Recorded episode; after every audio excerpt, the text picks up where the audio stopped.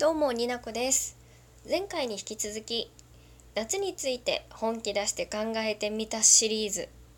今回私が最近見た見直した夏のアニメ2作品について語っていきたいと思います。よかったら最後までお付き合いください。はいというわけで2本アニメをご紹介していきたいと思います。まず1本目でございます。アニメタイトルはあの夏で待ってるでございます。ご存知の方いらっしゃいますでしょうか？知ってる？私本当にね D アニメストアで夏で検索してあれ？これ見たことないかもって思って最近見ました。めっちゃいいじゃん。めっちゃいいじゃんってなったやつなんで。でどんな風見たことない方見た方、まあ、別にどっちでもいいんだけど私が一通りね1話から最後まで見て思ったのは私が表現するならこんな感じです。言いますね。好きな人に好きだと伝える勇気をくれたのは私を好きでいてくれるあなたでした。ちょっと今頑張ったんだけど 噛まないように頑張った。そう。今聞いていてうわ複雑ってなったと思うんですけどそうなんです。複雑なんです人間関係が。ともとのこのアニメ「あの夏で待ってる」の公式のキャッチコピーがあるんですけどそれは「その夏の思い出が僕たちの永遠になる」というのがキャッチコピーだそうです。もうとっても青春って感じでしょ？そうなの青春なの。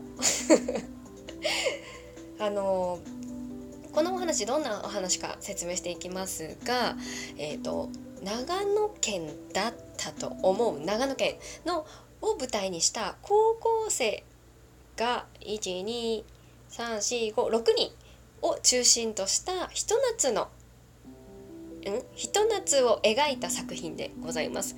ただの青春もののアニメじゃございません。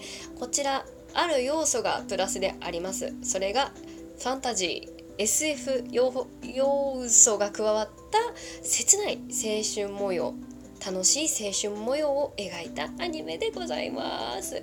めっちゃ好き。あのねあのね なんだろう青春だけじゃないところがいいよね。ここにファンタジー要素が加わることで私のめちゃんこ好きな感じになっていきます。はい。どんな話かっていうとねこのひと夏の、まあ、数ヶ月夏の期間をねこう描いてるんですけれどもまあいいんですよ。長野県のねすごく風情のある場所海沖縄にも行ったりするんですよ。確かにあの主要人物たち人物たちが。で沖縄に行ってキャイニョキャイニョキャイニョとかもしたりするんですけどまあもう本当に夏休みの期間だったり夏の夏服を着てるんですよみんな。だからすごいなんかね夏青春恋みたいな感じなんですけど 主人公の男の子はカイトくんっていう男の子なんですけれども彼は、えーと、映画研究部に所属しています。部長だったかな？うん。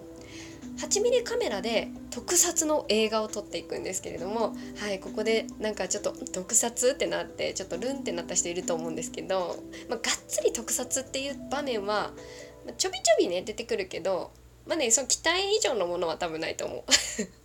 まあでもこの特撮の映画を 8mm カメラで撮っていく中で人間関係がこう複雑に絡み合っていくわけでございます。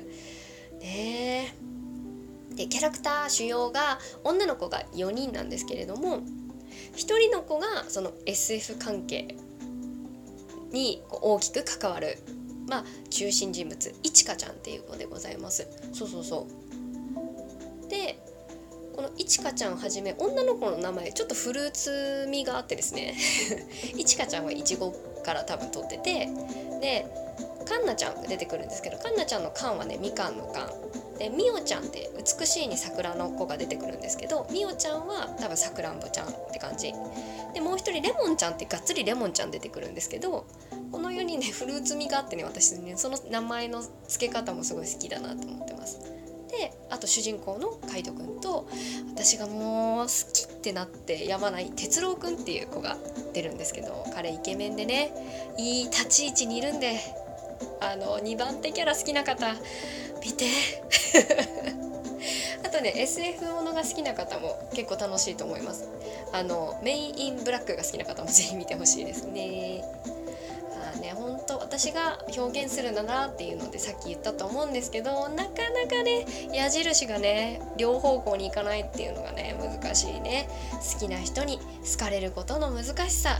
なかなか恋愛関係にならない。君も片思いあれ？君もあ君は傍観者。君は傍観者なのかい？みたいな感じになるんです。はい。で最後に私がすごく好きなセリフをご紹介して終わりたいと思います。あね。カンナちゃんが言うセリフなんですけど「幸せになれバーカ!」って言うんですけどこれねめっちゃ重みがあるんでよかったら皆さん見ていただけたらなと思います。では2本目のアニメをご紹介したいと思います。夏雪ランデブご存知の方も割といるんじゃないでしょうか。大人のね恋愛です。先ほどのあの夏があじゃあ間違えた。あの夏で待ってるがえっ、ー、と青春の恋愛だとしたら夏雪ランデブーは大人の恋愛大人の恋愛でございます。切ない。本当に苦しかったこれ見てて。私がこのアニメを一通り見て表現するならこんな感じです。一生あなただけと決めていたのに一人になった私は弱くてずるい。噛んじゃった 取り直しはしない。そうすごくこの表現私の表現したのはあの女性の方あの主要人物のうちのロッカちゃんロッカちゃんって私は呼ぶんですけどあの多分ねアラサーのね私と同じぐらいの世代のキャラクターなんですけれども彼女の気持ちになった時にこういう表現をしたいなって思いました本当に。で多分これキャッチコピーだったかちょっと分かんないんですけど公式が出してるサイトで出してるキャッチコピー的なものは「手向ける花も選ばずにずっとそばにいるだけでいい」っていうまたこれも切ないね。切ないね表現をされてるんですけれどもえ、ー、とどんな話か、えー、主要人物が3人おります。花屋の店主店長をしてるロッカちゃん、うん、アラサーのロッカちゃんと彼女に思いを寄せるバイトの葉月くん。葉月くん男の子です。はい。ちゃんと男の子です。彼はね彼と彼女は8歳差年が離れております。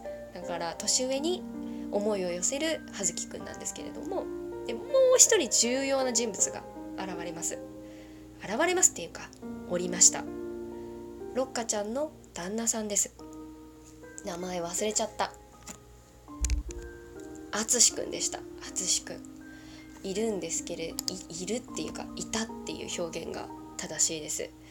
なぜならば彼は幽霊です。亡くなっております。ただここに複雑な設定が加わります。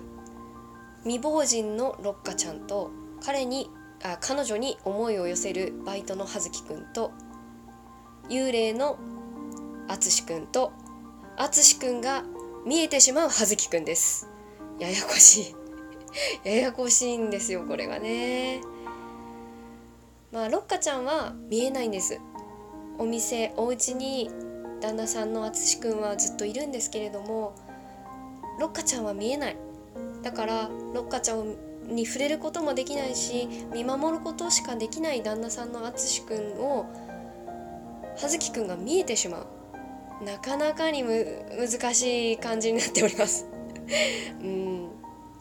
すでに亡くなって数年経ってたかな確か。うん。で見えないはずの幽霊が見えてしまう葉月くんは彼に対してまあねちょっと葉月くんはすごく差別しない人だなって私は思ってて。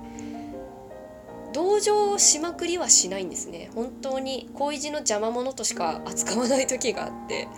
なんかそれは本当に対等に思ってるっていうことから出てくる態度なんじゃないかなって私はとてもあ彼のなんだろう対淳君に対する思いっていうのは本当に失礼がないなってある意味ね思いました。